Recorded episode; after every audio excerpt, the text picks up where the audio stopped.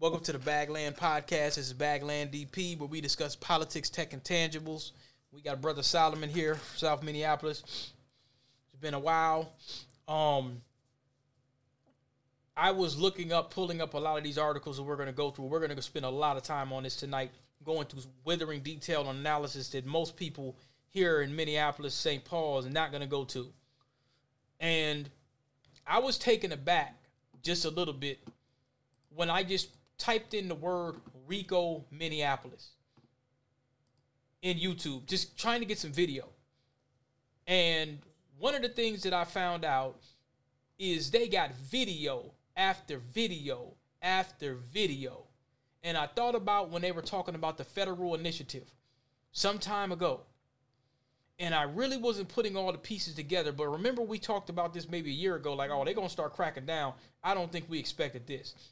I'm gonna play something for you, and then we're gonna go from from video to video, from article to article, because there's all different kinds of articles that they're sprinkling in all types of different information.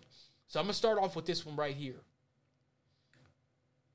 This one, now this one is 10 minutes long. We're not gonna go through the whole thing, of course, but this is just WCCO CBS Minnesota. And Listen to this. Fair use, YouTube. Fair use. Violent street gangs in Minneapolis. This afternoon, federal officials provided an update and say it's part of the federal violent crime strategy. Take a look at what federal and local officials had to say. One year ago today, we announced a new federal violent crime initiative to address the unprecedented level of violent crime in our cities. The initiative had three components. First, all prosecutors in this office would handle violent crime cases. Second, we would prosecute all adult violent carjackings. And third, we would form a gang unit to focus on violent gangs in Minneapolis. This afternoon, we are announcing the arrest and indictment of 45 members and associates of two violent street gangs. Over the last 48 hours, ATF and FBI agents working alongside local and federal law enforcement brought these gang members into federal custody. The defendants are charged with crimes ranging from participating in a criminal organization under RICO to using firearms in furtherance of murder and drug tra- trafficking. Now, before we go along, for those that do not know what the RICO is, I'm going to go to another section. Now, pay attention, Minneapolis and St. Paul. Now, The RICO, referred as the Racketeer Influence and Corrupt Organizations Act. Now, quite simply, given the history of this country, they shouldn't even be able to use a RICO against foundationals. Now, you're going to probably ding me on this. People are going to say, well, why the hell would you say something like that? Because this was used for the mob. But see, what they're yeah. what they're doing here is they use it for organized crime families because a lot of the crime families would pay the cops and the judges off. You get somebody like the Colombo crime family, or you get somebody like, you know, you you had folks like Sammy the Bull and shit like that. They're like, okay, these mob bosses was gonna start knocking knocking folks off. So they said, okay, we're gonna have to come up with something to do with these Italians. That's that's that's what we don't understand about the Rico. Because every time when when the Rico comes up, the face of the Rico is gonna be Young Thug. I'm not gonna let that happen. I'm not saying Young Thug was a saint, but the face of the Rico is black folks. No, Let's go back to why the RICO was created. It had nothing to do with black folks. These were crime families, organized crime families. Most Negroes nowadays ain't got nothing organized. You got a couple niggas out the hood that might smoke, a couple blunts. They might shoot a nigga or two. And that's really what you got. And now you have a RICO. But as the guy said, this is U.S. Attorney Andrew Luger.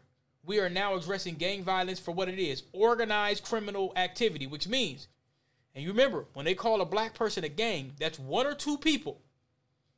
It, it ain't what people people thinking of, oh, well, this is the Broadway gangsters from South Central, and this is GDs from Chicago, and they got this and they got that going on, and this block is no. They're basically saying it's one or two Negroes. R. Kelly, they only use one. They used the RICO on him, and he's only one person. So one or two right. Negroes, one or two black people that's committing a crime is now called organized criminal activity. Now, listen to what they said here in this article at Star Tribune. This is the first one. Y'all mind my allergies pretty bad. Of the 45 defendants, either linked to the Highs or the Bloods, 30 charged across two indictments, and 15 other members are being charged in separate documents with drug and gun crimes. Luger said those charged engaged in a brutal and unrelenting trail of violence spanning multiple years, with membership of the gang swelling since the 2020 onset of the COVID 19 pandemic and unarrested following the George Floyd murder. So they're already setting up the narrative. Hey, we getting payback on you niggas. See, George Floyd costed us 30 million. We putting some Negroes in jail. Now they said two dozen shooting victims, a blend of targeted murders and bystanders who survived, are referenced in the charges with the shootings. So they went back and they probably got a bunch of these people that got shot and said, "Look, man, who shot you, man? That nigga right over there." The Justice Department's organized crime and gang section is assisting with the prosecution. And investigators from the Minneapolis Police Department has been embedded within the U.S. Attorney's Office in Minnesota. Wednesday's announcement arrived on the one year anniversary of Luger launching a coordinated effect to crack down on guns, drugs, and carjacking. So they're putting it all in one. Now let's go back to what this guy says. Today's announcement marks a fundamental change in how we address gang violence. Starting with these charges, we are prosecuting street gangs as the criminal organizations they are. The charges we announced today are a significant step forward in our effort to reduce violent crime in Minneapolis. For the past year, we, together, have been carefully and deliberately building these cases against the criminal organizations that are Minneapolis street gangs. Now, you told me the other day, we had this conversation earlier today. You said they've been had the evidence in, in, in investigations. They this isn't new. They've been doing this for years. Oh yeah, they've been watching these kids for a long time. You said over a year. They he said a year this is much. They had to have done this oh, well over a year, and I'm going to give you the proof of your evidence. You made that statement. Now, let me see here. Yeah, they don't waste their time. The feds and these, the, the, anytime these you hear the word RICO, there's been extensive research that's went into that. Listen to this. The killings include a 2020 shootout, and this is back at uh, AP News that left one person dead at the 200 Club in North Minneapolis. That I never fucked with that club. That club is off the chain. It's always been off the chain. That that club What's been called? the 200 Club in North Minneapolis. That's right off of Broadway. Oh yeah, yeah, yeah, yeah. That club, it's a guarantee you gonna get into get into a situation you get over there. But it's but, but it's been like that for well over 15 years. Well over 15 years. When I was when I was in my early 20s, that club was off the hook. Um, there was a fatal shooting in Uptown. Uh, according to the indictments, the highs have existed since 2008. It was 2008. I was just starting my IT career, and have numerous subsets. New new members are expected to put in work, which Luger said generally means shooting people. The Bloods have been around for decades and have two subsets: the Rolling 30 Bloods and Outlaws. Their new recruits are expected to fight, shoot, or make money for the gang through drug sales. He declined to give membership estimates or say how many more could face charges. Now, for those that don't know, Rolling 30's been around for a long time. They've had a a long stamp and a reputation in the city. And I remember in the early 90s, they used to kind of get into it with everybody. And, you know, they weren't a very liked set. I'll, I'll say that um, people had a lot of disdain for the Bloods. They had a lot of, they just didn't like them, and they stick together. So they had enemies all over the entire city. You know, so, and it could have been I, I I'm not sure sure exactly why, but there was a lot of you know, I, I remember even when I used to be in school and when I was in teenagers, they used to, I, you know, I used to hear dudes make derogatory comments about them and stuff like that. And when I met some of the members and stuff like that, when I was young, I said, well, the, you know, the guys seem like they all right, they pretty cool, but they wasn't to be played with. But I do remember a time where where guys used to say stuff, well, man, we don't like them. Why don't you like them? They never could really say why, but they were they were known they were known if you messed with them, it was going to be a major problem. So Right. they've been looking at them for a long time. But it looks like the main thing is the murders and the shootings. Um okay, hold on now. Now okay, look at this. The RICO at the heart is the heart of the case. Prosecutors are required to prove that the gangs are criminal enterprise. That's easy for them to do that. And that members participate through a pattern of racketeering that can include everything from state crimes such as assaults, robberies, murders, and federal violent crimes. So they're they're rolling up any crime you do, and they're saying it's kind of like the gang injunctions in LA. The gang injunctions are pretty much white supremacist laws that say, hey, listen, you from the rolling 60s. Oh, it doesn't matter if you're a 60 or not. You live in the rolling 60s and you're sitting there talking to 60s. Therefore, we can hit you with a gang injunction. So they could take the whole entire neighborhood and say, hey, all right, uh, you're a young black male. I think you're a part of the rolling 60s. So you're standing on the corner talking to some other rolling 60s. So they could just indict you on that. It usually doesn't hold too much crime, too much weight. But the fact that they could bring you to the LA County Jail, which is a hellish place, you could just be a non-member, but you live in the neighborhood. Now, when they really want to talk about true organized crime, when you go to cities like Chicago and LA, that's organized. You can't just go walking around any neighborhood that you want. You have an understanding when you go to South Central, you can't just go wherever you want.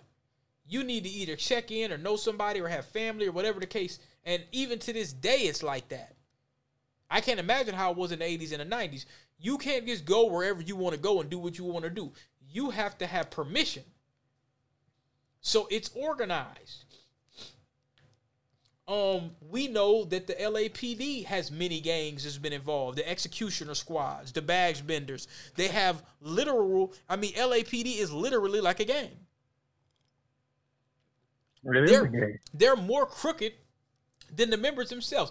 The, the the average LAPD member is more crooked than the worst Rolling 60 or the Black Peace Stones than their worst member ever. Now people figure, well, they're they're the police, so they're upholding the law. We have documented evidence of them killing people, setting folks up, dropping dudes off in other hoods, selling drugs. Do, do I mean they're literally a gang. They operate like a gang. Now, let's go back to what he says here. And this is just the first step. We will Uh-oh. continue to bring gang cases as we dismantle them and reduce the threat they pose to our city.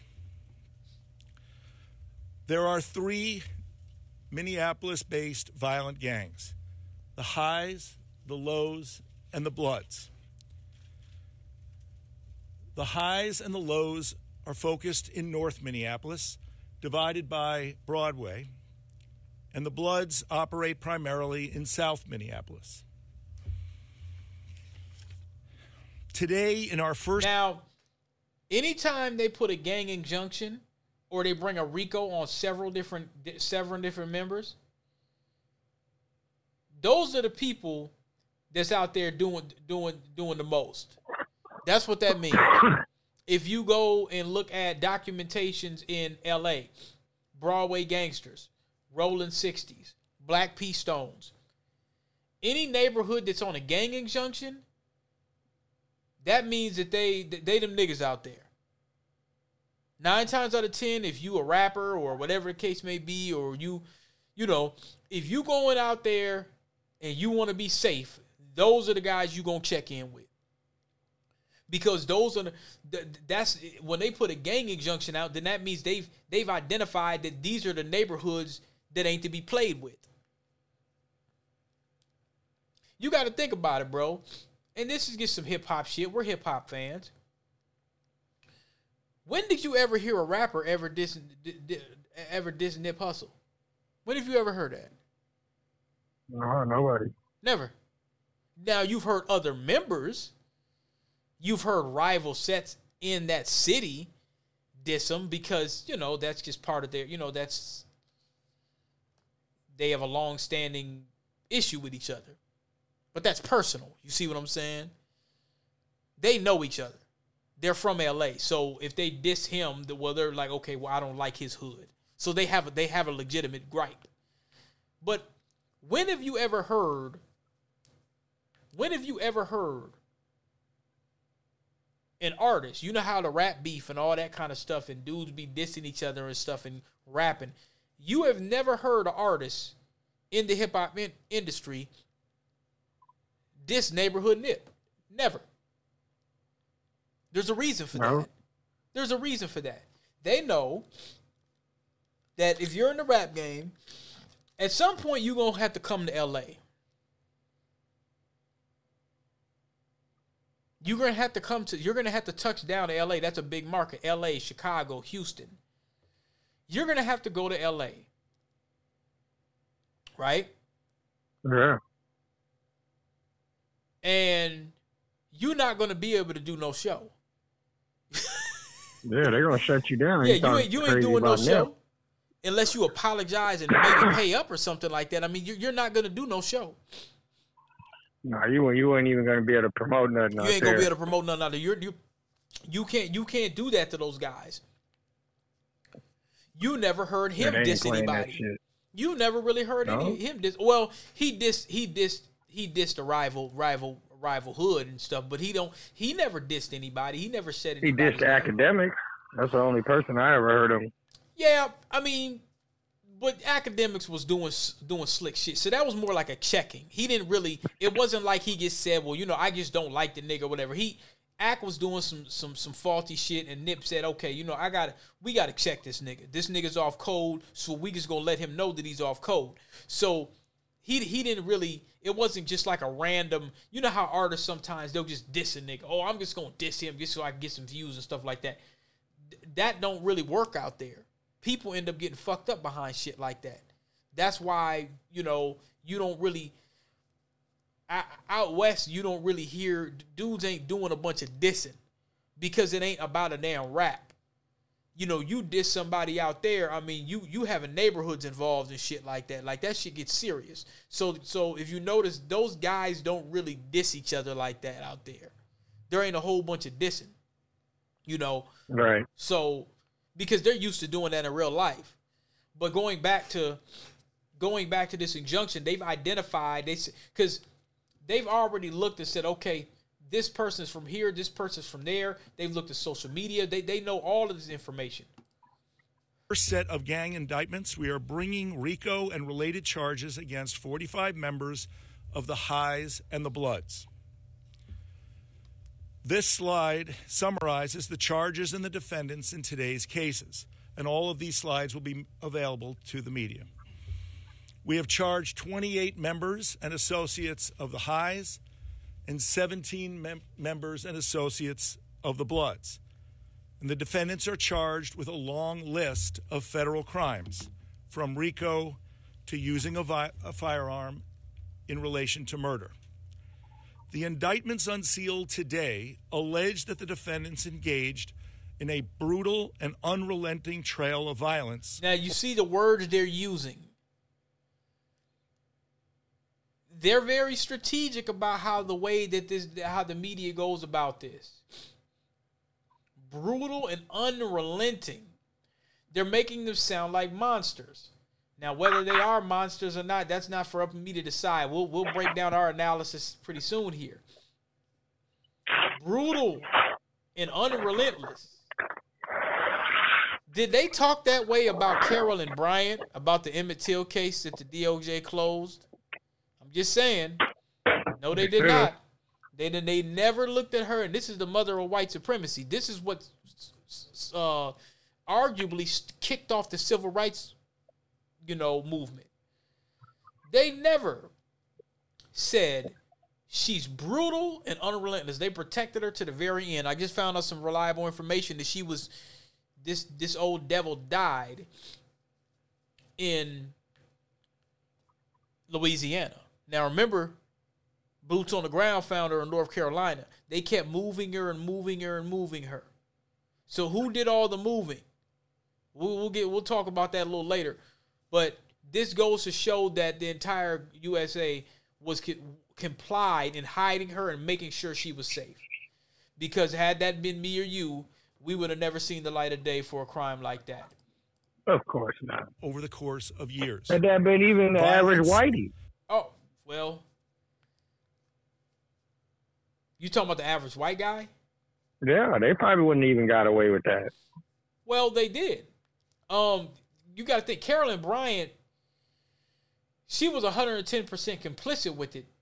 She she was the reason why Emmett killed Emmett got killed. But yeah, but she came from a few dollars. Not really. They were kind of some little broke. Uh, they didn't, you know. Carolyn didn't really have no money like that. These were some dirt poor rednecks, kind of. They didn't really have too much. If you read the book, the uh, the Blood of Emmett Till, which I, I highly recommend, she admitted to being complicit in the murder. But those two white guys, like you said, if it would have been a white guy, those two white guys that killed him and um shot him in the head and tortured him and all that, they killed him and then they sold her. And there, you know, there's no statute uh, limitation of murder, right? When they yeah. said they killed him, they sold their story. They went on the news and sold their story. They paid him like five grand to basically say, "Hey, what happened?" And they told him, they they basically they told these two white guys that came and kidnapped him. Pretty much gave the whole story. Yeah, we tortured him. We peeled his skin back. We we brutalized him. We, you know, what I'm saying we tortured him until he died. Then we shot him in his head, and then we you know, I mean, they they pretty much the whole murder they they pretty much get said it. But in Mississippi, you got to think that's the home of white supremacy. They're like, hey, listen, we've already been, we've already got off. They were not going to get convicted in Mississippi. Wasn't gonna happen because everybody in the jury just was like, nah, they didn't do it. Now everybody in the state of Mississippi and in that town, they knew they did it. The sheriff did it. Everybody knew they did it. But they're not. You're not going to convict a white man. White supremacy must reign supreme. So, there you're you're just not. We're not going to go against him, even though we know that you did this to a child. But race soldiers don't look at it like it's a child. They look at it like, okay, this is a fair deal. So they went to the news and pretty much got paid to say that they murdered this child. At one point, they tried to make up a, make up something and say, well, that that kid you found in the river, uh, Emmett's mom probably just brought him down and threw him in the river. They were saying stuff like that. I mean, they were it was dirty from one step to to to another. But anyway, we'll, we'll get back to it. So yeah, two white guys did get away with it. So yeah, if that would have been you, if you would have did that to a white girl and put her in a pond, you would have never made it out of Mississippi. You would have never made it out of Mississippi. Ain't, ain't no way. First of all, you right. would yeah, it wouldn't have been you wouldn't have had no trial. Because if they would have thought you did it or said you did it, you wouldn't even made it to the jail cell. The whole town would have grabbed you out the jail cell if you ever would have made it to it, and they would have strung you up and burned you alive and took pictures of you and sent the postcards around the country because that's what they used to do. Oh yeah, they'd have gave you a town square whooping. Yeah, you you would have never made it to that jail cell. It wouldn't have been no trial. And that's yet another reason for reparations for foundationals. Black folks back then, we're getting off subject a little bit, but it's, it's pertinent. Black folks back then, you didn't even necessarily have to be guilty. Um, a lot of people don't know that even in Tulsa, when black folks were fighting back Tulsa in, in, in Tulsa, um, they didn't start bringing the planes until they was catching ass whoopings there was a lot of military soldiers and black folks that went to World War, I think World War One or went to wars and stuff, were in the military. That when the race soldiers made up the lie that a black man touched a white woman or whatever, they were really upset about because Tulsa was one of the richest cities in America. Not the richest black cities. A lot of people don't know that. They were balling out of control in Tulsa. And the race soldiers was pissed. They was like, oh hell no. These Negroes, they're literally less than 70 years out of slavery and they got these big ass houses and, you know, they're mad as hell. They had a bank, they had everything. So the race soldiers was pissed. You know, so they were like, all right, let's just make up a story. Oh, this nigga raped a white woman. And so, you know, that's when all the white people start coming to town. And some of the military soldiers, the black soldiers, was giving their ass to business. So they said, all right, let's drop some bombs. That was the first bombing in first domestic bombing in the United States of America was in Tulsa, Oklahoma. But the thing is, is where did they get the planes? The planes were already lined up, so that's how you know they planned it. Now, this is some information I'm giving you that you probably never heard of. They planned the Tulsa massacre.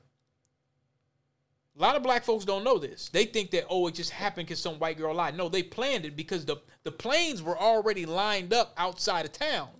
So when the race soldiers was getting their ass whipped by all these military. I mean, you know, you're you're military, but you ain't got no planes. So these white people had these planes, and that's when they start dropping uh the bombs, burning up all the buildings. They were they were raping children, raping women, burning people, lynching them. You know, it, it was literally a massacre. They call it a race riot. It wasn't a riot. It was a massacre. Anyway, anyway. Such as revenge killings, assaults, and now, shooting. Now that right there, revenge killings. That has a first degree premeditation. When you say revenge killing, they're going to say, hey, they're relentless, they're merciless, they're monstrous. This is a revenge killing. You had beef with somebody. Things That included the murder of innocent bystanders. Uh oh. Wait a minute. Now you got on me the other day. You said DP, you're not you're not denouncing the gang activity. You know, on the Bagman right. podcast, we have a code of conduct here. If there's some serial hood hitters, uh oh, wait a minute. I can't give passes if there's some innocent bystanders. Violence such as revenge killings, assaults, and shootings that included the murder of innocent bystanders. Traditionally, our approach to gun violence has been to charge violent offenders crime by crime. Now, here's the key. Here's the key right here of the RICO shooting by shooting, case by case.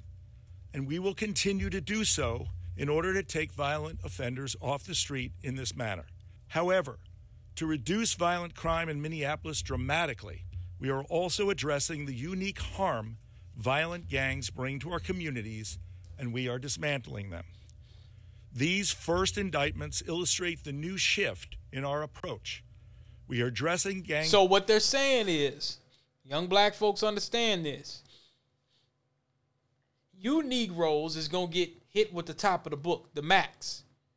These are re. This is this is. Remember what I said before. This is the Dred Scott North. This is RICO soda.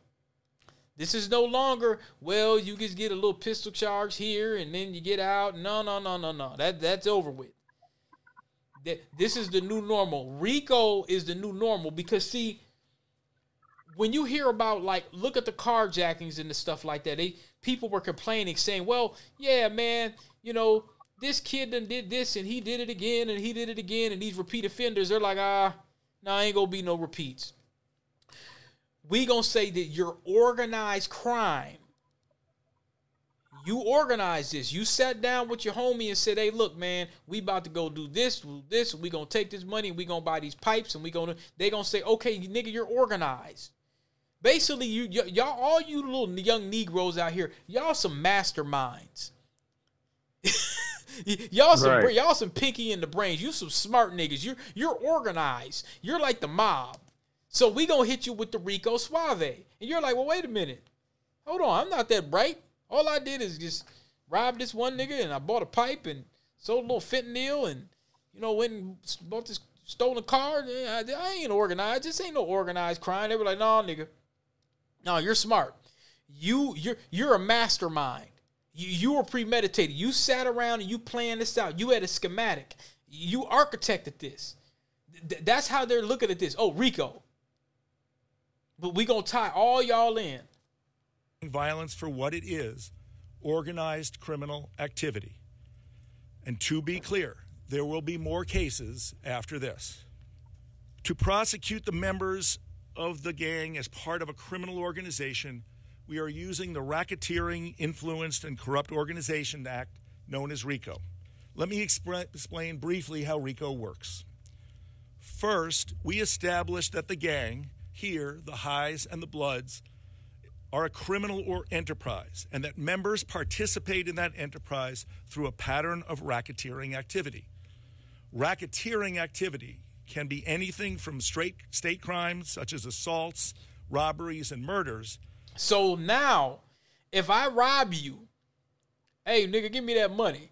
You come out the club, you're balling, I snatch your chain, and then I say, rolling 30s. Rico. That, that that's really what that is when you think about it. That that's a Rico. Now you yeah. might have just been one dude, but okay, you brought up the, the, the, thing YSL. You said, man, Thug probably don't even know half these dudes. They be at the club, they smack a nigga. YSL, nigga, YSL. Rico. he probably really don't know who half these dudes is. He might have got a few of them in the club. It might have been an associate of an associate of an associate, and he really be like, "Damn, who this? Oh, this dude's telling. Well, who is that? He's never been in my house. He don't even really know me like that, but he's screaming YSL. You painted. You said something earlier today that well they indict you you'll get a perjury charge or whatnot you lie to the police that's a crime but you yeah. said that if you have if you're in the interrogation room the police can just lie to you and they don't get charged with a crime no and not only that you know like how waterboarding they can get you to damn near admit to anything right you know that's it's a form of verbal waterboarding because if i'm telling you well, you know, Phil, you know, he's in there snitching on you. That gives you more inkling to just make up a lie about me. Verbal waterboarding. That's a hell of a statement. I've never heard that term before. Verbal waterboarding. I made it up.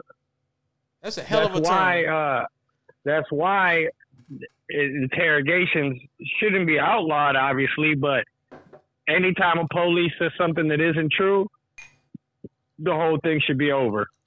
I agree. I agree. Just stick stick to the facts, you know, because that one thing is what gets them a lot of their information is when they say, "Well, you know, they telling on you," you know. That's like you a, gonna sit here and go to jail for your buddies. Like I watched this one yesterday. This they were interrogating these little sixteen year old kids. The interrogator, she said, the little white girl, she said, "Look, you little bitch, I don't have time for this. Somebody was murdered, and you need to talk because your friends are back there squealing all on you." you know, which wasn't true, but that's how they that's how that's how they get a lot of their info. So why is it that they can break laws and we can't? That's something that people should think about. And how far would they go with their investigations and their RICOs if they weren't able to lie? Right. Like, well, what if? Because see, if, if you're gonna say, okay, we're upholding the Constitution, this is the law, the law, the law, the law. We know a law ain't a law unless it's enforced. If right. if everybody said, hey, listen, you you giving me this, you telling me this because we've seen first 48, we've seen all that. And we all know that when you get into it, your lawyer will tell you this. Don't say a word. But what they'll do talk. is a lot of times, and Chicago PD has done this a lot of times. They'll torture people, or they'll do you know they'll what they call the coursing. They'll they'll coerce information. All right, well, you know, hit this nigga with this sock, this this soap sock, or you know, they'll burn them or they'll, they'll do something where you're like, all right, fuck it, I'll just say it. So there's a lot of signed confessions. Chicago PD, PD is, is known to have done this, where they got black folks down at the station, and they'll say, "Look, um, confess to this crime." And you know the average nigga will be like, "Hell no, I ain't confessing." See, they may beat you up, rough you up a little bit, or torture you, and then you get sign it out of desperation. That's a crime. You know what I'm saying? Um, Laquan McDonald, a race soldier, got like a 20 piece. Remember, remember we talked about that uh, Obama's boy, Rahm Emanuel. Yeah. His slimy ass hid the evidence, even when the family was used trying to use the Freedom of Information Act. There was a there was a point where Laquan McDonald got killed and it was two Puerto Ricans that seen the murder. Nobody else really seen it. And they must have seen the police kill him. They went up there. It was a Puerto Rican woman and a Puerto Rican dude, I think. And it was like, hey, y'all, you seen that?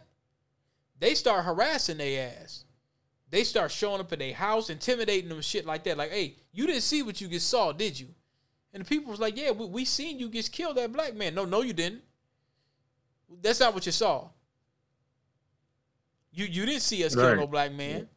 And they're like, no, I seen you.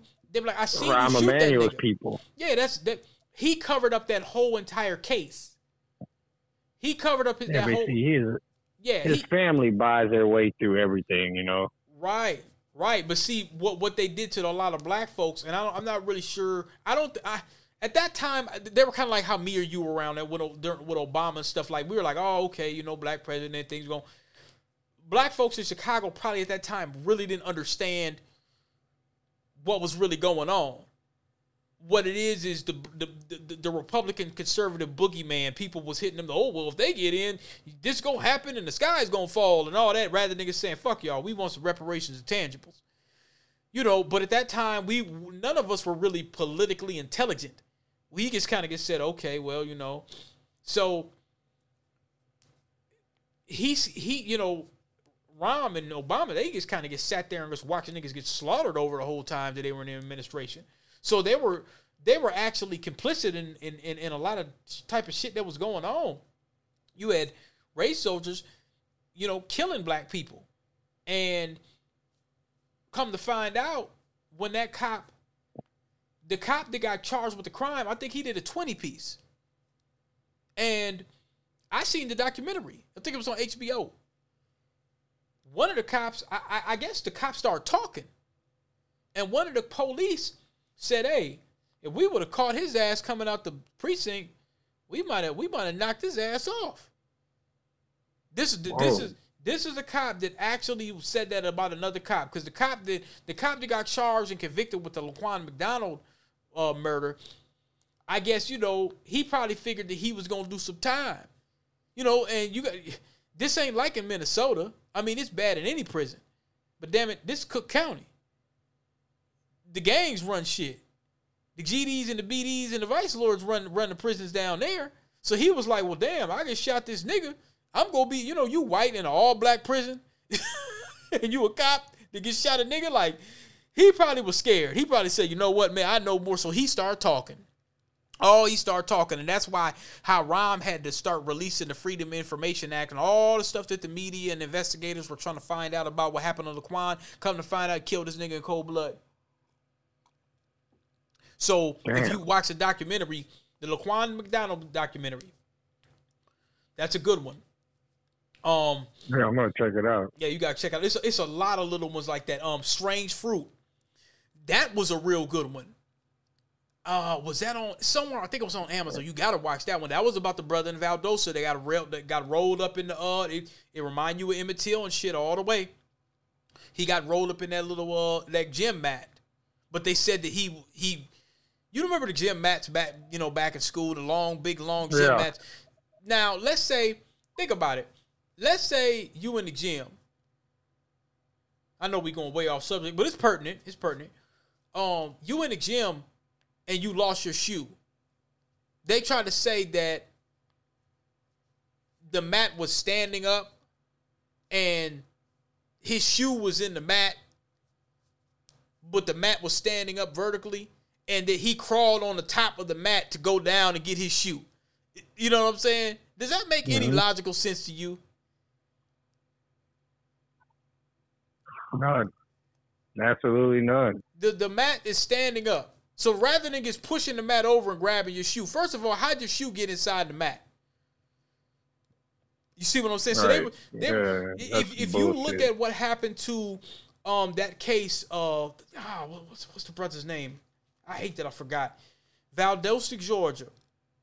It's called Strange Fruit. The documentary is called Strange, Strange Fruit. It was um. Hold on, hold on. Let me pull it up real quick. Real quick. Oh, we gotta get his name. I I hate it when I. Oh my god. Speaking of Valdosta, Georgia, 1918. Did you hear about that?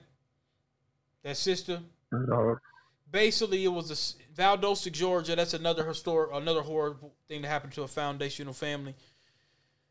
There was a black man that they said he did something, and I guess he must have tried to check some white folks or whatever the case may be, and so they they lynched him. Uh, the the the man's wife called the race soldiers out. This was in 1918, I believe she called the race soldiers out. She was pregnant, so they grabbed her, um, hung her hung her over a bridge, took a knife. Um, she was pregnant, cut her stomach open and killed the baby, and, and let her sit there. Valdosta, Georgia. Damn. So, yet another reason for reparations. But no, nah, that was uh, hold on, it was, it was it called Strange Fruit? It was called Valdosta, Georgia. Damn, what was his name? We got to get his name before we go on. Valdosta, Georgia. Um, uh, Jim Matt.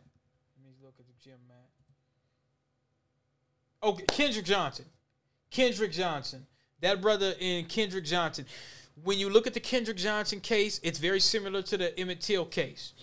Very similar. Anyway, uh getting back to now look now the indictment it says now we're looking at the Star Tribune. Luger billed the indictments as the first wave of the ongoing operation. He said involving the other major gang in Minneapolis, the Lows on the north side. So they show a picture here, approximately Minneapolis, approximate Minneapolis gang territories. They're they're showing a picture, uh, courtesy of OpenStreetMap. The Bloods is showing in Lake Street. You see 35 wrapping around. Then way on the other side of the city, you have the highs dividing across the West Broadway and then the lows. The indictment charging the highs, which has largely done business on the north side of Minneapolis since 2008, accuses 20 members of the RICO linked to five murders between April and September 2021, 10 attempted murders, robbery, and drug trafficking. Five others are charged with separate gun and drug crimes. What they're going to do, and you know how this works, the dudes with the pistol charges and maybe one of them murders, they're going to say, hey, well, what you know? And they're going to wrap some Right. other people up. So dudes that might have knocked some folks down, some dudes that got bodies that ain't never got caught, they going to start naming some of them too. Uh, yeah. Now look, Oh yeah, they're gonna all start naming them. it says the charges gonna outline how prospective recruits are ordered to prove their loyalty by putting in work, which prosecutors say involves carrying out violent crimes for the gang or helping procure drugs or weapons. Those who fail to follow through will be expelled or or or or assaulted. So basically, if you're in the set and you ain't putting in no work, you might get the beats. Oh yeah. You know, you have to prove yourself as a loyal and outstanding member. You see? Just quote them, just like for cops. Yeah, yeah, pretty much. Same thing.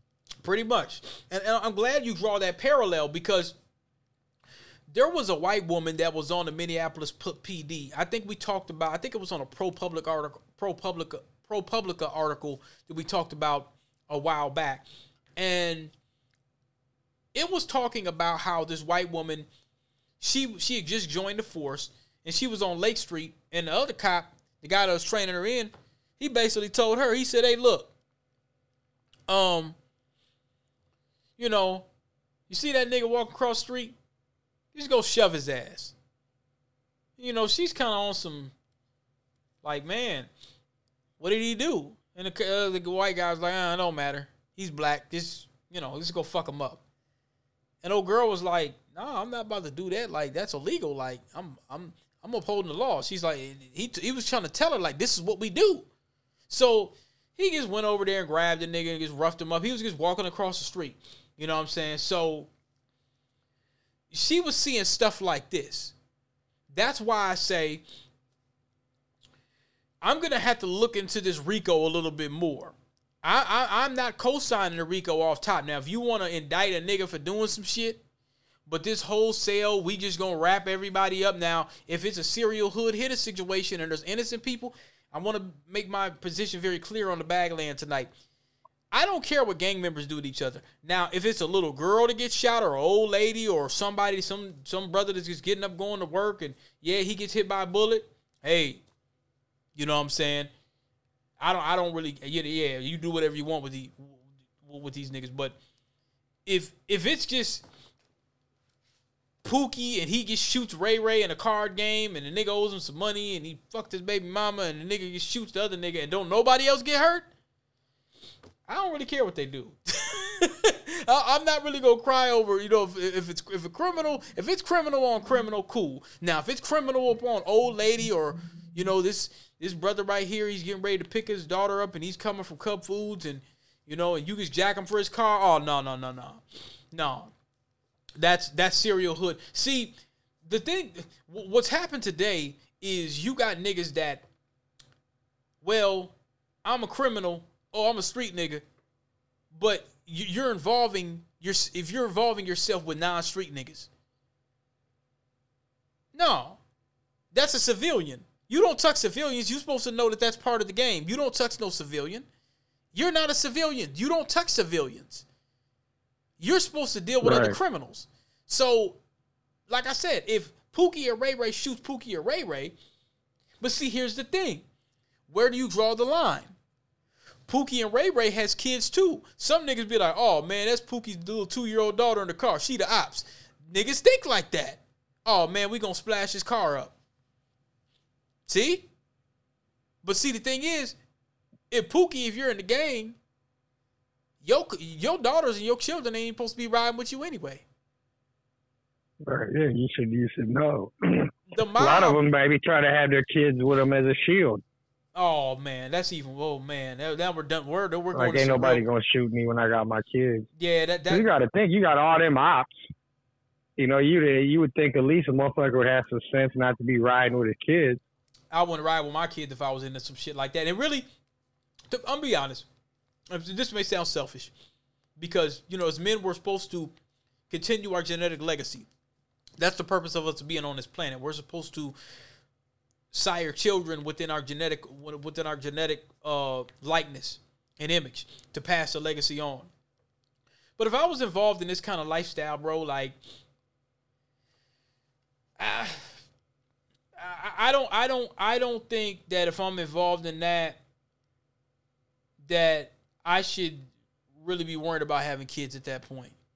You know what I'm saying? Like, if I'm involved in some shit like that, it's probably not best because see, you might be an upstanding citizen, you might leave this shit alone, but niggas don't forget. You might have did something to somebody many years ago where the ops might be young ops now. Now you 30, 35, 40. I want to get into the ages in a minute when we look at this indictment because that's important. I seen a nigga that was on there that was in his 40s. And I said, "Oh man, fuck." Like, okay, that's a prime that's a prime reason why you don't want to be an older nigga and ain't and not on nothing. It, it just looks bad.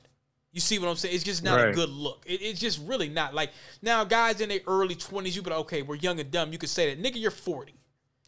Well, what are you dealing with? You're 40 years old. You know what I'm saying? It's kind of like so you could tell nine times out of ten if you sat that nigga down, he would probably sound like a guy in his 20s. Right. And I don't even know him. I'm, I'm just going off of logic. I'm like, okay, I'm looking at the indictment. I'm seeing the age of these guys. A lot of them in, some of them are in their 30s, but a lot of these guys in their 20s. And I got to keep in mind that some of them is repeat offenders. Some people go to jail. They don't grow up. They're they're living on borrowed and old time. If you if if you're in your early 20s, bro, and you do some time for five to six years or whatever, when you get out, you still catching up. So you haven't really right, had yeah. no time to, to, to mature. You're surrounded by other criminals. So I don't really know how much you're gonna better yourself unless you really do it. If you get on like some Malcolm X shit and literally read and better yourself mentally, like, but you're not in a place that's really designed for you to do so. You see what I'm saying? You're you're not really this right. this isn't an environment for you to foster and empower yourself you literally would have to go outside of your mindset and to and force yourself to make sure yourself. You're not gonna be you're amongst folks that's probably thinking of the same shit. Recidivism.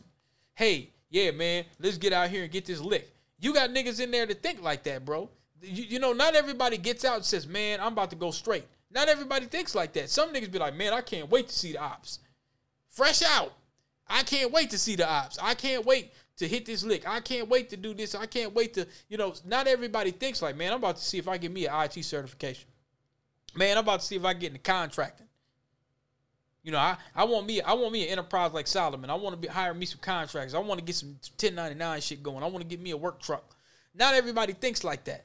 So you're not really in a you're not really in a uh, an environment that's going to foster a lot of forward empowerment and thinking. Now, this right here, they said decades. They said the Minneapolis Bloods chapter has meanwhile been more entrenched in the city. Remember, I told you before, they've been around since the 80s.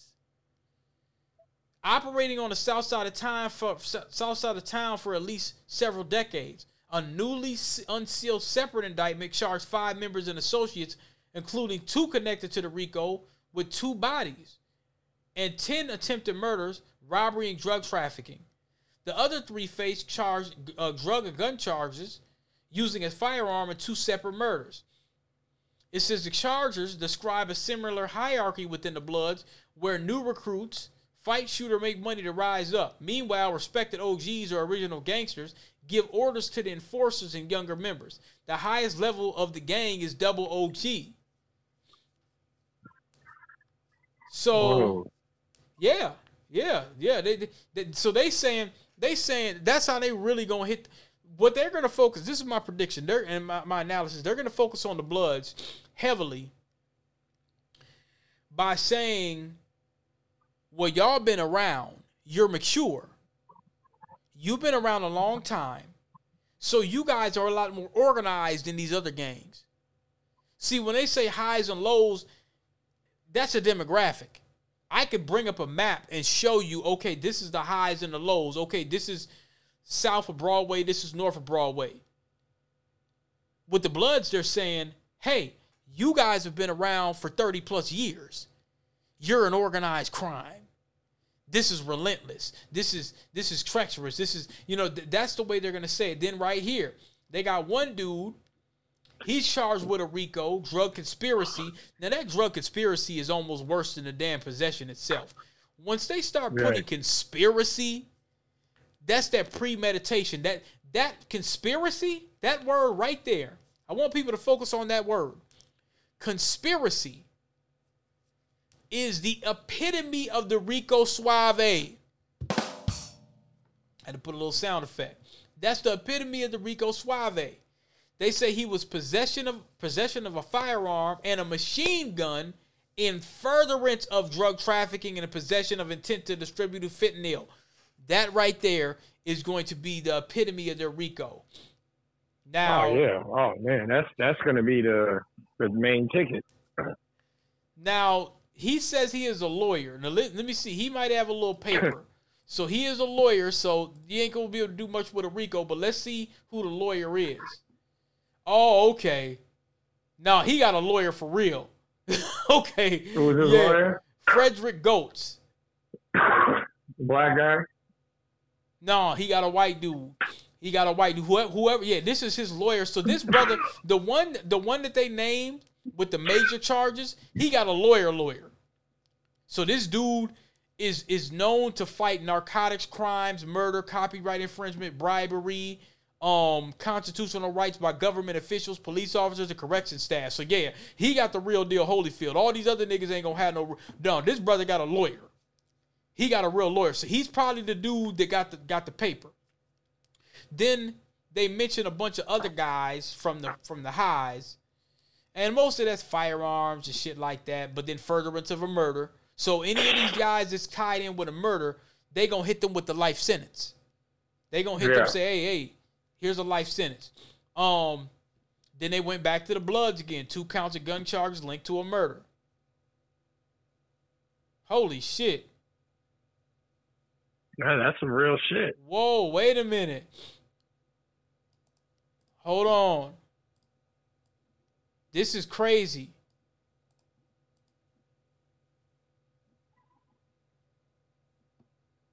Wait a minute. Hold on.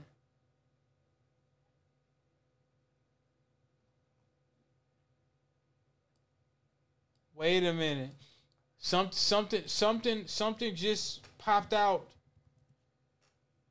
This is very interesting. What is it? This name looks familiar. The name? There's a name that looks familiar. I'm not sure, but this name looks familiar. What's the name? Okay. They got a guy on here they said in the Bloods cases, they said James Solomon charged with a RICO, two counts linked charge in a murder. Michael James Al- Solomon. Yeah, some dude named James Solomon, Deshaun James Solomon. Then they said Michael Allen Burrell, aka Skits 42. That sounds like the dude that had got charged back in the day, a long time ago, for a crime that he didn't commit. There was a little girl that got shot. Myon Burrell. Oh, that's not him. Okay, okay, okay. I'm, I'm still okay. Now let's clear that up. That's clear. Let's clear it up. It says Michael. It says Michael Allen Burrell, aka Skits, 42. No, that's a guy named Myon Burrell. Okay, okay. I was gonna say. I was gonna say. Okay. I, I was like. I was gonna say because it. I was like, okay, he was in jail. Y'all can't charge him with no shit like that. Do you oh, remember Oh, that yeah, case?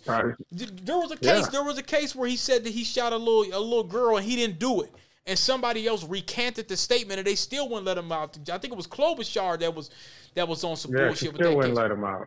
They still wouldn't let him out. So yeah, and that's why I'm saying I, I'm being.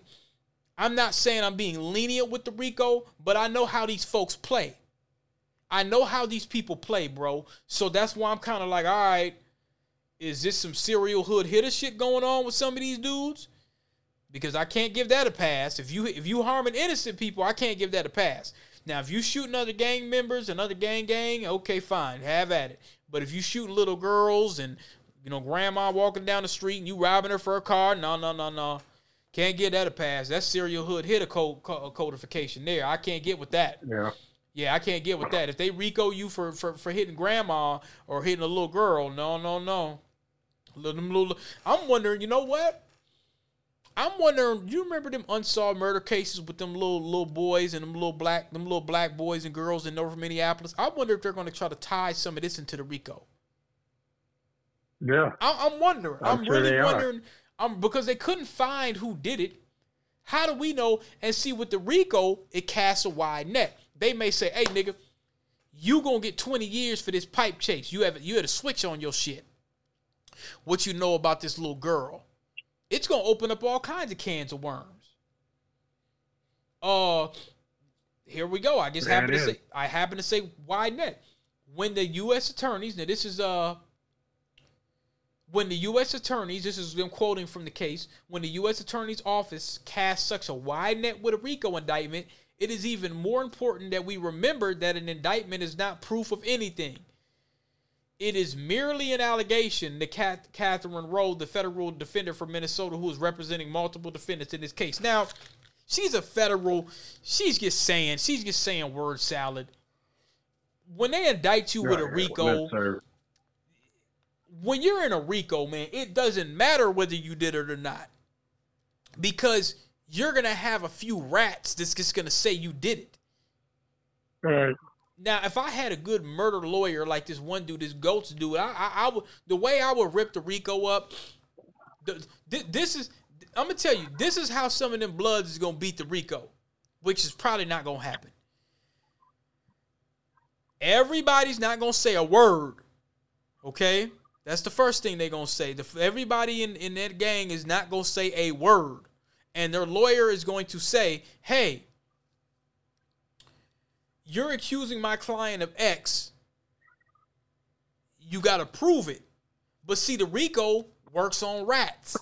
So they Yeah. know for a fact that it's going to be somebody in the gang that's going to say, well, yeah, man, me and that nigga shot that nigga, and then we went to five guys afterwards, man. Don't give me no time. You know, it, it, it- it's going to be something like that. You, you know that they're going to have two or three, eh, minimal, minimal two to three rats in the gang that's going to say, yeah, man, I was with that nigga when he shot so and so. They know that. So, but if everybody just doesn't say anything, and and their lawyers like, okay, well, you know, do you have any DNA? Do you have? I mean, because there, it's all one RICO. But let, let's let, let's be clear on the bagland tonight. The highs and the lows and the bloods don't necessarily know each other. We're talking about completely different, you know, um, neighborhoods. The bloods is Yeah, over the south, police know that. and they know that. The police know that they're not going to talk right away. That's why, like what I was telling you earlier, they're going to sit him, cool him off for about a year. Oh, There's we- no bail, no nothing for about a year. You're just going to sit until you until you get tired of that. Then eventually you're going to talk. And they don't need. The thing is, out of the 250 indictments, they only need about four or five of them to talk. That's it. They so don't need no. so they five don't need people- 250 of. So five people can indict two about two hundred people. shit, yeah. Well, what they can do. See, here's the thing: when they load up on these Ricos like that, it's like it's like going to Old Country Buffet and loading up on a plate more than you know you're gonna eat. What Okay. they're doing is you load up on this Rico, and you you might like you might not. These 250 people, probably 200 of them ain't really got a whole lot to do with it, but they know what's going on. Their information is valuable. So the fact that we can stick them, they might have took a picture on Facebook with a rag or some some kind of text messaging or something that can that can implement them even in a small manner. Let's lock them up, and they'll lead us to where we need to go. They know the hardened criminals, the leaders, the top niggas in the game. They ain't gonna say a whole lot. Right, right, right. It's the it's the motherfuckers that got something to lose. It's the gunners of the world or the six nines of the world, the fake thugs. Them kids that ain't built for this. They're gonna lock them up for a whole year. Without and they might not even talk to them in that year. They might not even question them. That's it. We'll come see you when it's time. And then they'll come to them maybe about Christmas time next year and be like, "Oh man, you're gonna be sitting in jail for these fools? You ain't gonna be with your family." You know, I want you to tell us what you know. By that point, you're gonna be singing like a canary. Now, You've been sitting in that motherfucker a whole year, ain't no one talk to you. They talking about charging you with all this and that. And you know, your lawyer's not really your lawyer's gonna tell you, Well, I can't do nothing until they make their next move. right. So there's gonna be a lot of confusion. So that's where they get you to talk. You know what I mean? That's where they get it all, not just a little bit, not just some.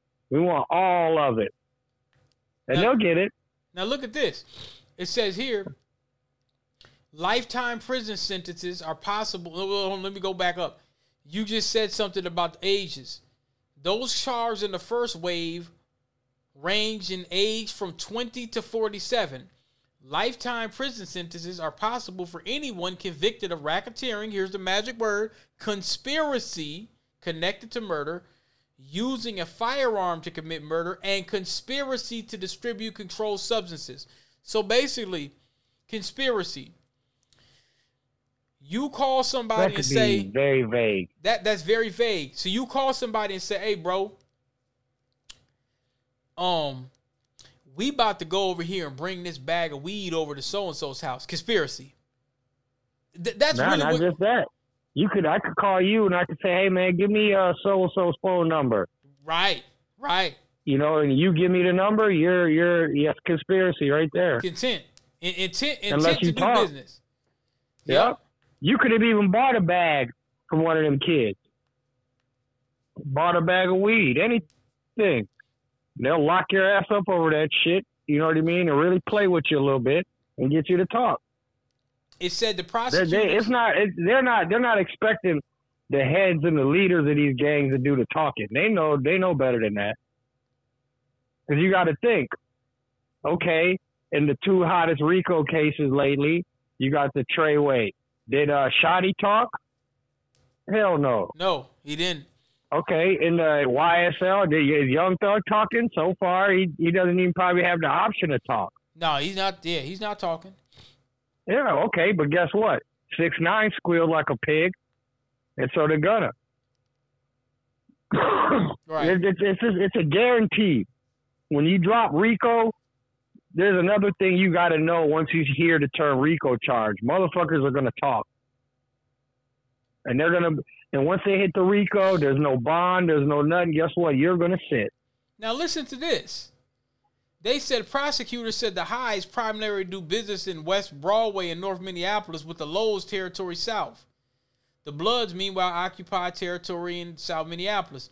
The Blood Gang was founded in LA and has chapters across the country. The Minneapolis chapter was first founded by an LA gang, an LA uh, Bloods member, but according to the indictment, the Bloods in Minnesota are not structurally connected to those in LA. Their structure includes two main sets, Rolling 30s and Outlaws, and they work together. Though rare in Minnesota and not previously used to charge Minneapolis street gangs, RICO cases have been deployed in cities such as Houston, Chicago, and Philly in recent years. Now, they said they did not use it to charge Minneapolis street gangs before. That's true. But one thing is, let's go slide it out. Let's slide down let's slide down a a car or two down the liberal limousine in memory lane. Hennepin County Attorney's Office 12 charged with racketeering in downtown Minneapolis phone theft ring. Do you remember all them lames that was stealing phones downtown? Let me read you this indictment. This was back in 2020. Y'all probably forgot about this. 12 people charged for running a highly organized criminal enterprise that has operated a cell phone theft ring in downtown Minneapolis for over a year, victimized more than 40 people. So they catch somebody that's drunk. Now listen to the people. Now, when I seen this at the very bottom, my spidey sense started growing up. Now, most of the people, you had one dude that was 25, another one 21, 18, 41. Okay, so when you get a nigga that's 41, that tells you everything you need to know. Then every so everybody in this in in this whole clique is from the ages of 18 to to you know 26 except for the 41 year old. Now you get to the very bottom, you see Zong Shong Su, Brandon Su of Minneapolis. He's an Asian. They're on the RICO. He's on the RICO. They had a RICO phone phone case a couple happy year a couple years ago. Now listen to this. Now notice they didn't mention his they didn't mention how old he was. But I'm going to read you the indictment. According to the complaint, from June 2021 to 2020 to May 2022, 12 individuals operated as an enterprise to systematically steal cell phones, fraudulently transfer funds from the victims' phones to individuals associated with the theft ring, and then sell the phones locally and internationally. So they was finding folks coming out of bars that was drunk, take their phone, beat them up.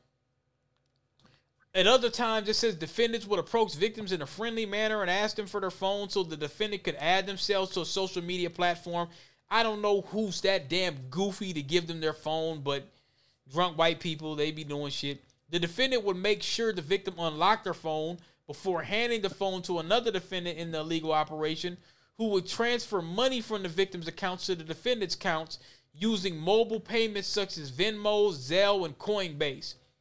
Through thorough, uh, through months of dedicated work by law enforcement, it was determined that the defendants would funnel phones to Mr. Su, nicknamed the iPhone Man, that he was selling the phones stolen through the scheme to institutional to institutions locally and in China. Nearly 50 shipments of phones sent to Hong Kong. Another 30 shipments were sent to the address of a Minneapolis hot pot restaurant that employs Mr. Su. And as part of the coordinated scheme, the thefts and robberies resulted in losses estimated to be 300 bands. So $159,000 of cash, 85,000 in cryptocurrency, the phones was about 25 bands, and then attempted cash is 32 bands. Now listen to this. The complaint outlines 33 distinct incidents that were organized by the enterprise. The defendants are linked to each other in many ways. Multiple pairs of the defendants share an address. So number one, let's break that down, Solomon. These were a bunch of lames that didn't have their own apartment, so they shared addresses. Oh, yeah. Number two, two of the defendants are in a remote romantic relationship. All right. So let's go look at the names. They said two of the defendants were in a romantic relationship. So you got Aaron, that's a dude. Charlotte, that's a girl. Two Charlies.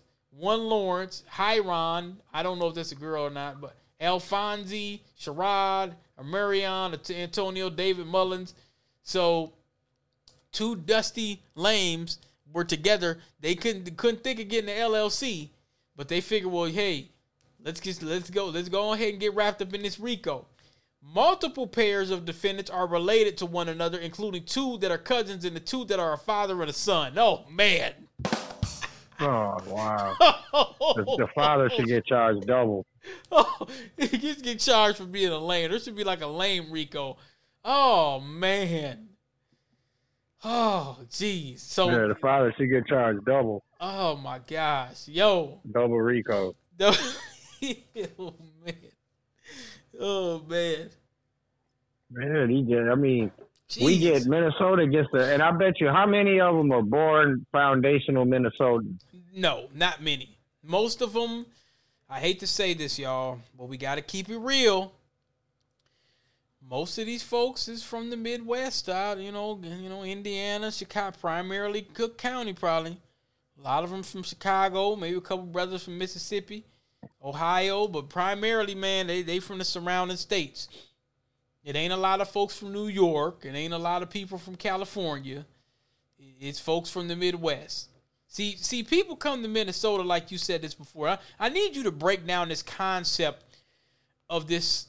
It wasn't a reparations plan, but it was two hundred bucks a month. You you broke down this very interesting concept earlier about how Minnesota works with all this money floating around because we know that there's more. That's a whole lot money. more than two hundred.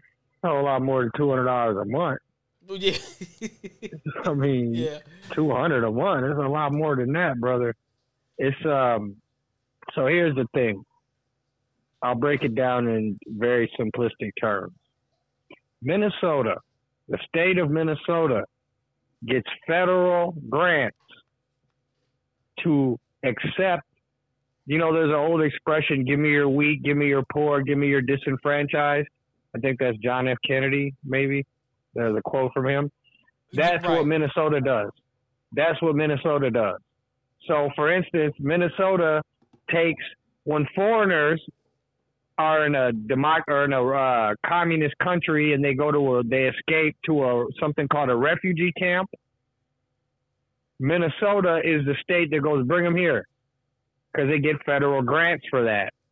Minnesota is a state that accepts people from other states with mental health issues and gives them benefits and whatnot because they get federal grants to do that. Right. And the reason why Minnesota does that is because, okay, you take the average person that lives in the city of Minneapolis, you take out people with mental health and take out foreigners. It's a dead zone, it's a ghost zone. Hmm. You know what I mean? There's more people leaving Minnesota every year than coming. It's not a destination state. It's the coldest state in America, or yeah, in America. It's not a destination state. It's not somewhere. Oh, we won the lottery. We got a, a great job. Let's go pick up and move to Minnesota. right. No one does that. Right. No one does that. So, You're right. so Minnesota to keep their population up has to do that, and in turn, they took that money, that surplus of money that they're getting in federal grants, and they built stadiums, and you know they took care of a lot of the infrastructure. But why the people move here is, if you are a foundational or a foreigner, and you go to your doctor and you say I can't work because I got this issue, this and that, they're going to cut you a check oh man. uh, the first check is going to be until they get everything, you know, you know, situated, what you got and this and that. They're going to give you something called general assistance, GA. That's two hundred and six dollars a month. You're ain't gonna no get money. that. Hold on, hold on. You're going to get that plus three hundred in food stamps, and then um, three hundred in food stamps, and then three hundred in cash with those with the food stamp card. That's just for the first couple months until they diagnose you, get you housing and everything. Then you're going to get bumped up to, depending on if you ever worked or not in your life, you'll get 806 to 7 to 800 a month, plus 600 of food stamps. Plus they'll get you housing, which is one third of your income. Okay. Yeah, so you'll get all that if you move to Minnesota. Other states, the only way you're going to get that is if you legitimately have a legitimate, real medical issue that doesn't allow you to work, like you're in a wheelchair, you got real bad diabetes, you got gout, you know, something like that. But Minnesota, you can you can get it on account of just anxiety. So I can just be a lazy ass nigga and just say, "Hey man, Yeah. give me some, give me, give me get two hundred dollars a month." No, you talking eight hundred a month plus six hundred in food stamps. The two hundred a month is just for the beginning. That's just until they get you situated. You know, put some money in your pocket until they figure out. You know, it takes a while for them to diagnose you. Oh man. So that's why that's why you see these dusty brothers from Cleveland, Detroit, Chicago. The only reason they moved to Minnesota was that. And here's another another thing that people don't talk about. Say you if, well, if you have a substance abuse issue shit, they'll deny you, you know. They won't they won't look after you. But say ten years ago you applied for disability and then you were denied. Ten years ago. Right. Now say you applied again last week and then you got approved. They will pay you back pay you for ten years. Damn. So you might get a Yeah. twenty thousand dollar check. you get a check for eight hundred dollars a month for twelve years or for ten years, hundred and twenty months, uh, eight hundred. You do the math. You know what I'm saying? That's a lot of money. Yeah. You, is. I mean, so Minnesota has the money to do that, and the reason they do that is who's going to go in there? They need taxpayers, and taxpayers is not just someone who works. Taxpayers is someone who goes to a store right. and Right. buys things. You know, not only that, if I get if I get a check for ten grand a month and I give you two of them, you know, I'm still coming up. That's how the state's looking at it. The state probably gets that eight hundred they're giving him in in in disability, and then six hundred in stamp, so that's about fourteen hundred a month. They're probably getting about eight grand a person, So they're not. and they're giving up about fifteen hundred. No, they're coming to the state is coming up. Is what I'm trying to tell people. But you need what needs to happen is is you need the profit sharing, revenue sharing. Well, they look at it like, well, we built you a mall. All your sports teams have their own stadiums. What more do you want? There should be profit sharing. But see, this is stuff the state doesn't talk about. So you see the average person, they just think, man, they bringing all these foreigners over here, man, fuck this. And you have to understand, your state is benefiting from that greatly. They should, the it, the people should be putting the pressure on the state to do that. Because what happens is you dealing with dusty niggas, lames, that that came over here for that reason. When you see somebody that's in their early twenties and mid thirties and they talk about trying to get on disability, that's a scary loser ass motherfucker, you know? Right. Yeah. I'm trying to get my little 703, man. Shit. I'm oh, trying to get my little money. That's what they call like, it. man, you ain't got no oh bigger goals than that. So they that's call what it, the, that's what they want to do. They call it 703. 703. You get that 703, and once you're approved, you're good, and it goes with you. Hmm. I knew some guy. It goes with you wherever state you go once you're approved. I knew a guy from Memphis, Tennessee. That you know, I mean, out there in Memphis, you know, they ain't giving you nothing like that unless you, you know, Hell damn, you no. would got to be in a wheelchair. Yeah, you ain't getting shit. So what he did is he literally moved out here, lived here because his his situation took a little time because he had a substance abuse issue. He literally moved out here until he got approved. He's probably here for five or six years. That literally moved back to Tennessee within 48 hours of getting approved. and got the same amount of money. Well, cost of living, I don't know. You know It's what I mean? Because cost of cheaper. living is a little, yeah. But you know, here's what you can do though. You know, there's there's gimmicks. You know, you could live with your family and not be even registered in that state. You can still act like you live in Minnesota because it's direct deposit. Right, right, yeah. I got a family member. I got a family member that's on that disability and EBT, and he lives in Vegas. Damn. But what he does is he just stays at them extended stays in Las Vegas. So what he'll do is he's act, he's acted like he's a resident of Minnesota. okay. So he'll come back every because you got to renew it every couple years. Hmm. And they'll just come back and just get get it going. He'll come back, renew it, stay out here for a couple months, and then go right back. I, I, I couldn't do that. You know, bro. and you can you couldn't do it, but you could you could do it if you was a lame. I mean, If you was a lame, you're seeing that 800, free 800 a month. You're not seeing, uh, you have no ambition. You have to understand, you have no ambition. Are you really, your only real goal is you just want to be a gangster. You know what I mean? I was telling my You grandma about be- that the other day. I told her. She said, "Well, they need to do something about the about the downtown Minneapolis. They need to do this in the cities." And I said, "I said you got to understand."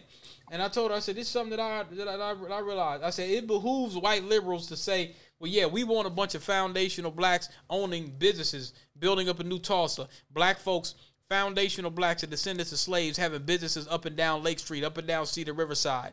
They don't want that. I said I told her I said they would much rather a bunch of broke ass niggas fighting and shooting downtown and doing this, that, and the third. It's cheaper. It's much cheaper to, to, to, to, you know. You call it SSI reparations. They would they would much rather, as much as they say they don't. Me and you talked about this for for well over five years. They keep talking about crime, crime, crime. Let me tell you something, man. I went to Boston. The issues that we have in downtown Minneapolis is nowhere remotely close in Boston. They don't even. Do you know you got to pay to take a piss? Like, what do you mean? You know how like downtown you just go, hey man, let me just go in this building or go to the bar. I mean, it used to be you just go in like or what's that arcade? Restroom. Pops Arcade. You just go in and oh take a piss. Not not in Boston. There's these little things that look like spaceships. I said, what is that? And they're like, oh man, you got to pay to take a piss. I said, what? It was like five bucks to get in or something. Basically, they got it to where you're down there to spend money. And yeah. the brother told me they'll pull up on you. The police will be like, hey man, what you doing? Oh, I'm waiting on the bus. Okay, when I come back around, you better be gone. Well, you got to understand, there's a lot in the East Coast, man. There's a lot of aggressive homelessness as well. They don't play, bro. They don't play like yeah. like the stuff that goes on. Like I was having a discussion. I said, look at Chicago.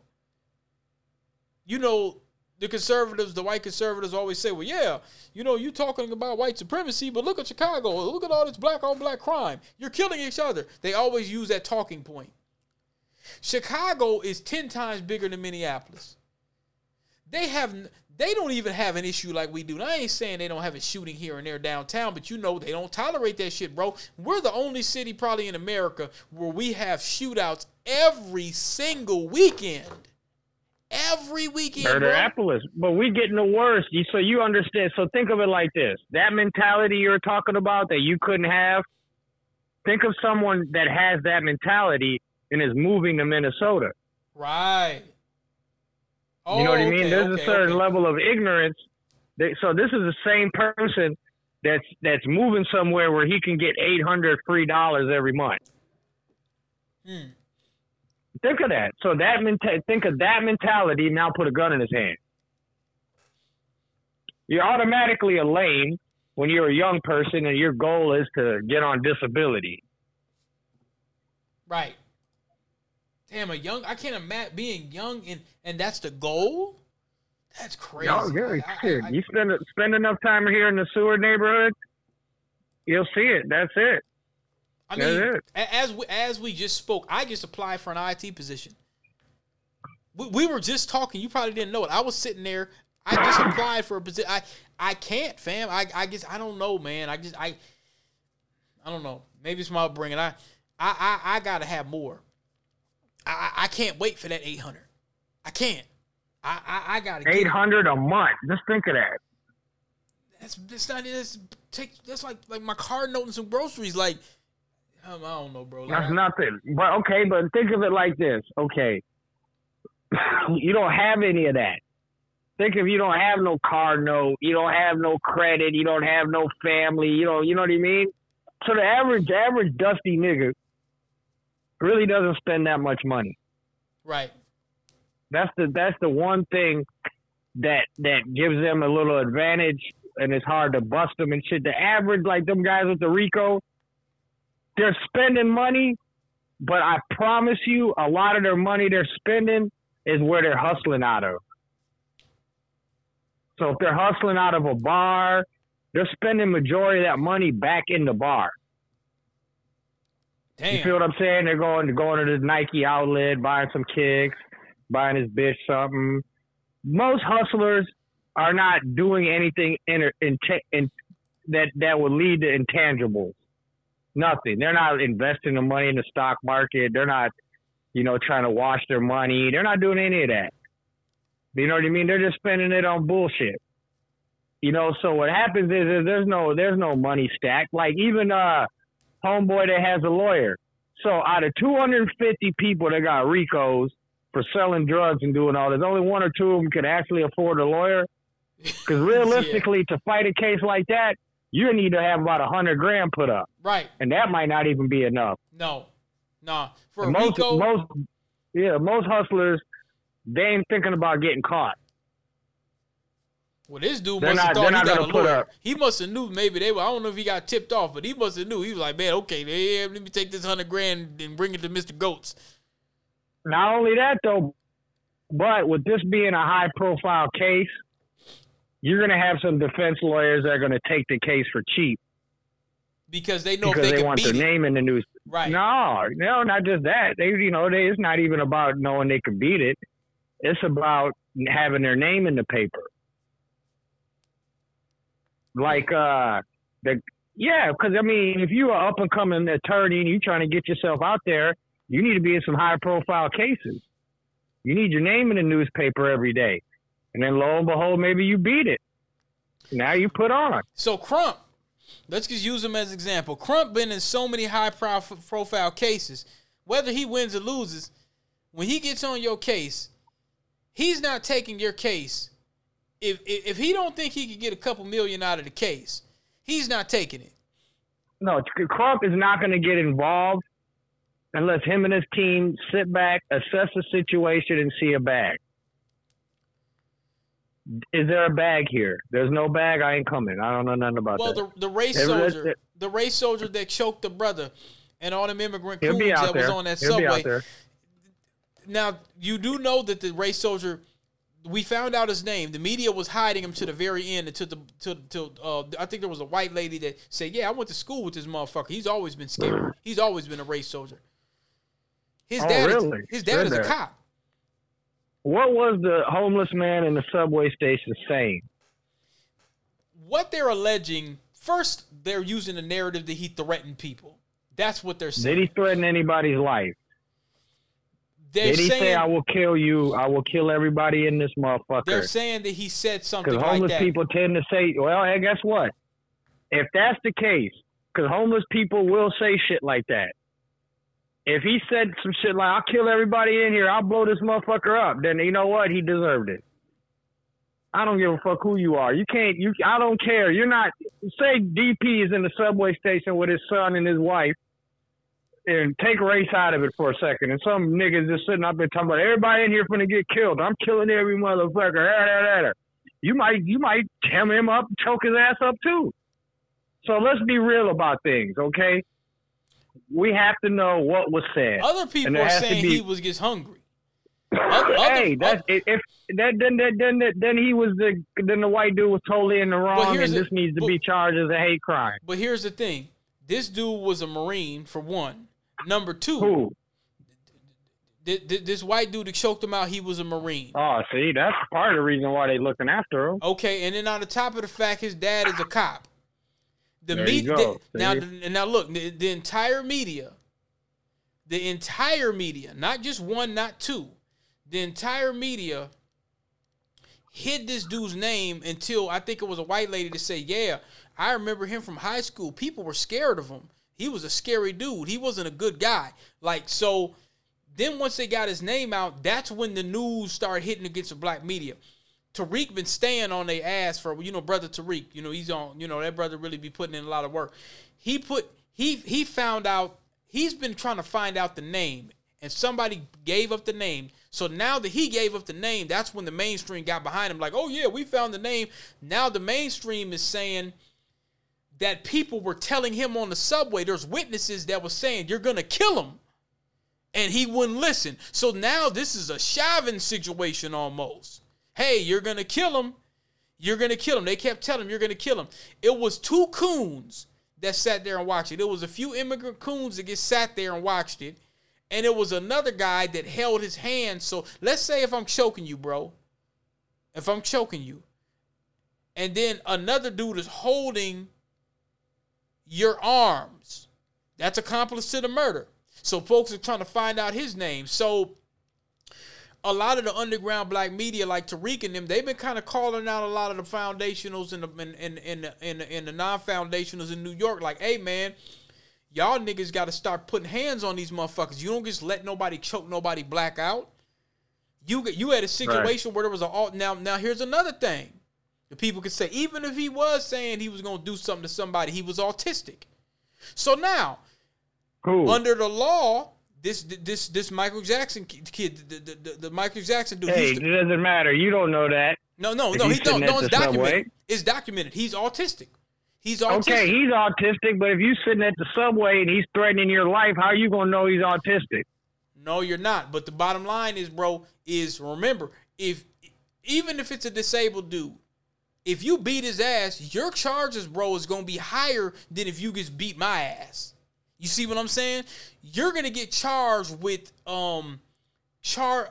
I don't know what the law is, but it's something where if you do something to someone that's disabled, and disabled doesn't just mean autistic. It means somebody with AIDS, somebody with cancer, somebody with diabetes. Like that's considered to be disabled. The charges go higher.